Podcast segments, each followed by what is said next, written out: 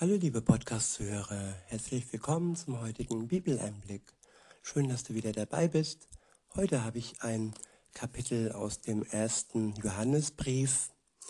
Ich benutze mal wieder die Übersetzung Volksbibel von Martin Dreyer. Dreyer. Der erste, der erste Abschnitt ist überschrieben mit wie alles bei uns anfing. Ab Vers eins steht: Jesus Christus war schon immer da. Jetzt haben wir ihn aber auch reden gehört.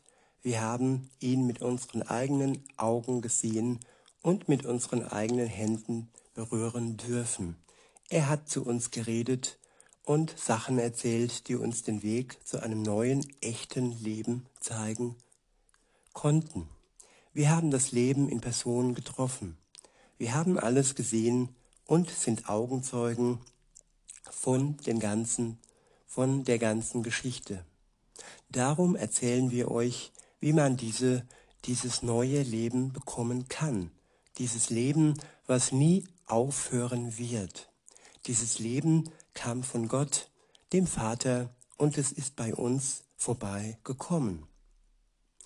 Ja, hier spricht ein Augenzeuge, der Jesus leibhaftig gesehen hat. Und es ist ein Erlebnisbericht. Er sagt es und erzählt es uns, die wir ihn nicht gesehen haben, wie er hier auf der Erde gelebt hat. Und wer im Vertrauen annimmt, dass dies wahr ist, was hier über Jesus berichtet wird, der kann im Glauben das ewige Leben bekommen. Und darum geht es hier in diesen Versen. Weiter heißt es, dieses Leben kam von Gott, dem Vater, und es ist bei uns vorbeigekommen. Wir erzählen euch das, was wir selbst erlebt und gehört haben. Dadurch sind wir glaubensmäßig verbunden. Wir gehören zur Familie von Gott. Wir gehören ja zur Familie von Gott. Wir sind zusammen mit Gott, dem Vater, und auch mit dem Sohn Jesus Christus. Das schreiben wir euch, damit ihr abgehen könnt vor Freude. Der nächste Abschnitt ist überschrieben mit Gott ist das Licht. Ab Vers fünf steht, das ist die Nachricht, die wir von Jesus gehört haben und an euch weitergeben sollen. Gott ist Licht. Bei ihm gibt es keine Dunkelheit. Ja, da wo wir im Dunkeln stehen, da erhält Gott unsere Dunkelheit.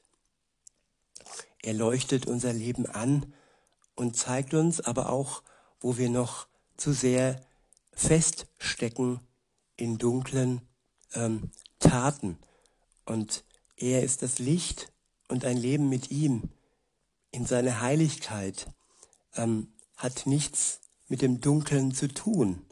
Es ist wichtig, dass wir uns nach und nach lösen von unseren dunklen Taten, von unseren dunklen Wegen, von unseren dunklen Gedanken und sein Licht, nachdem wir uns bekehrt haben, nachdem wir ein Leben mit ihm, mit ihm begonnen haben, sein Licht in unserem Leben als die Leuchte annehmen und alles Dunkle aus unserem Leben hinauswerfen, es vermeiden, es meiden und ihm wirklich zu widerstehen. Ich wiederhole nochmal und lese dann weiter. Gott ist Licht, bei ihm gibt es keine Dunkelheit. Wenn wir behaupten, wir würden mit Gott leben und trotzdem noch heimlich Sachen tun, die uns von Gott trennen, dann lügen wir. Wir sind einfach nicht ehrlich. Wenn uns Gott durch sein Wort zeigt, dass Dinge, die wir tun, nicht gut für uns sind und dass die Dinge ähm, ja, zwischen uns und Gott stehen, wenn wir anderen gegenüber, Glaubensgeschwistern vielleicht, äh, diese Dinge verheimlichen, aber ja, Gott gegenüber können wir nichts verheimlichen. Bei ihm liegt alles offen. Er kennt unser Herz, er kennt unser Tun. Insofern bringt es es gar nichts, wenn wir versuchen, ihm etwas zu verheimlichen. Adam und Eva haben das ja versucht im, im Paradies, als sie gegen sein Gebot verstoßen haben, vom, vom Baum der Erkenntnis zu essen. Und als sie es dann doch taten und dann ihre, ja, ihr, ihren Scham bekommen haben und sich vor Gott versteckt haben, ja, da war das so ähnlich. Und Gott hat sie trotzdem gefunden in ihrem Versteck und hat das, was sie versucht haben, ja, zu vertuschen, aufgedeckt. Und wir können ihm einfach nichts vormachen. Und ja, wenn wir jetzt in einer anderen Beziehung sind zu einer Frau oder zu einem Mann, wenn du eine Frau bist, dann, ja, dann ist es doch schön, wenn wir uns gegenseitig nichts vormachen können und auch nichts, nichts müssen. Wenn der andere direkt sieht, wie es uns geht, ohne dass wir jetzt irgendwas aussprechen. Und äh, ja, bei Gott ist es noch viel intensiver. Er sieht nicht, wie es uns geht, er spürt es, er weiß es, er sieht ganz tief in unser Herz hinein und ähm, ja, so gut wie er kann kein Mensch uns lesen, unseren Gemütszustand lesen und ähm, so gut wie er kann auch kein Mensch ähm, uns durchschauen und äh, unsere Lügen, wenn wir sie doch dann trotzdem äh, ja, tun, aussprechen, ja, durchschauen. Weiter heißt es dann, ab Vers sieben, wenn wir aber so leben, dass Gott, dass Gottes Licht überall bei uns reinleuchten kann, dann sind wir auch ganz eng miteinander verbunden. Weil Jesus für uns verblutet ist, werden wir durch dieses Blut von unseren Fehlern und Sünden sauber gemacht. Ich wiederhole. Weil Jesus für uns verblutet ist, werden wir durch dieses Blut von unseren Fehlern und Sünden sauber gemacht. Gottes Jesu Blut reinigt uns. Es ist ja wie eine, eine Dialyse und noch viel besser. Diese Dialyse, die reinigt unser Blut nicht von Schadstoffen, sondern sie reinigt unsere Seele ähm, ja, von der Sünde, macht uns heilig und rein vor Gott, dem Vater, sodass wir vor ihm wieder ihn Vater, Abba, Vater nennen dürfen, sodass die Beziehung zu ihm wieder ja ins Reine kommt und nichts mehr zwischen uns und unserem Vater steht. Weiter heißt es, wenn wir jetzt behaupten, wir hätten nie einen Fehler gemacht, und zwischen uns und Gott steht gar nichts, dann belügen wir uns nur selbst.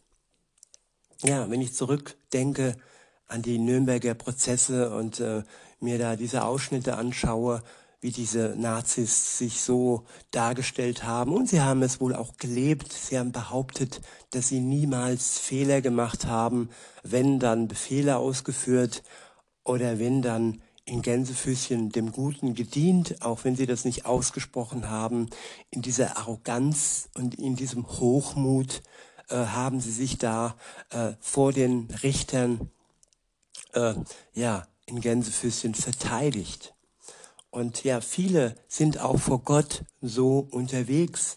Sie behaupten, ja, sie sind ja gar nicht so schlimm und äh, es gibt ja den und den und der ist ja viel schlimmer. Nein, Gott sieht die Schuld nicht als, ja, als Last im Sinne von Abwiegen, dass irgendetwas abgewogen wird und irgendeine Schuld schwerer wiegt und die andere Schuld leichter wiegt und die leichte Schuld wird dann durchgewunken. Nein, Schuld ist Schuld. Es beginnt, ja, das ist immer mein Beispiel, es beginnt schon bei dem Kaugummi, den man klaut in der Kindheit, und denkt, es war ja nichts, es war ja harmlos. Ja, es verstößt gegen das Gebot, du sollst nicht stehlen. Und ähm, ja, wer lügt, sich selbst betrügt und belügt und anderen nicht, äh, ja, die Unwahrheit sagt, der äh, verstößt auch gegen das Gebot, du sollst nicht lügen.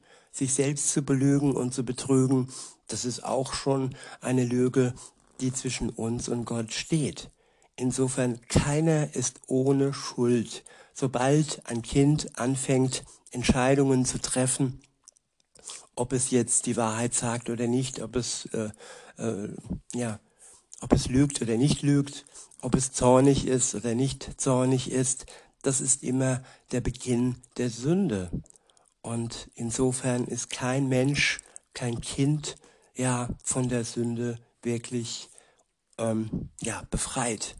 Sie ist in der Welt und sie, ja, er, der Vater der Sünde, der Teufel, der Satan, der bedrängt uns. Sobald wir klar denken können, werden wir bedrängt und verführt. Und weil wir schwach sind, werden wir auch oft noch, auch als Christ, ähm, ja, der Verführung nicht widerstehen können. Wer aber mit Gott unterwegs ist, der wird verändert durch ihn, durch seinen Geist, und der wird geheiligt.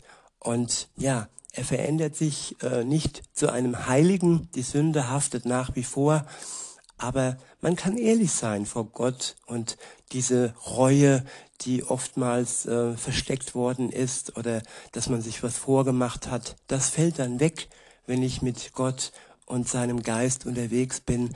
Dann muss ich Gott nicht mehr vormachen, dann kann ich mich unter seine Gnade stellen und kann wirklich um Verzeihung bitten, ja, dann, wenn es nötig ist. Und dann ist es wirklich etwas Befreiendes im Leben, und man muss sich nichts mehr und den anderen auch nichts mehr vormachen. Weiter heißt es dann: Wenn uns unsere Fehler aber leid tun, wir kapu wir kap wenn uns unsere Fehler aber leid tun, wir kapieren, dass wir immer wieder missbauen und das echt bereuen und es auch nicht verharmlosen, dann kann man sich auf Gott verlassen.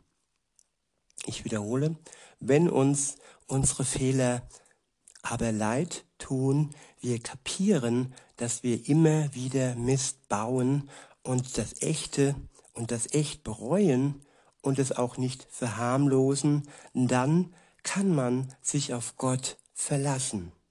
Er vergibt uns unseren Mist und macht uns sauber von dem ganzen Dreck, in dem wir gelegen haben.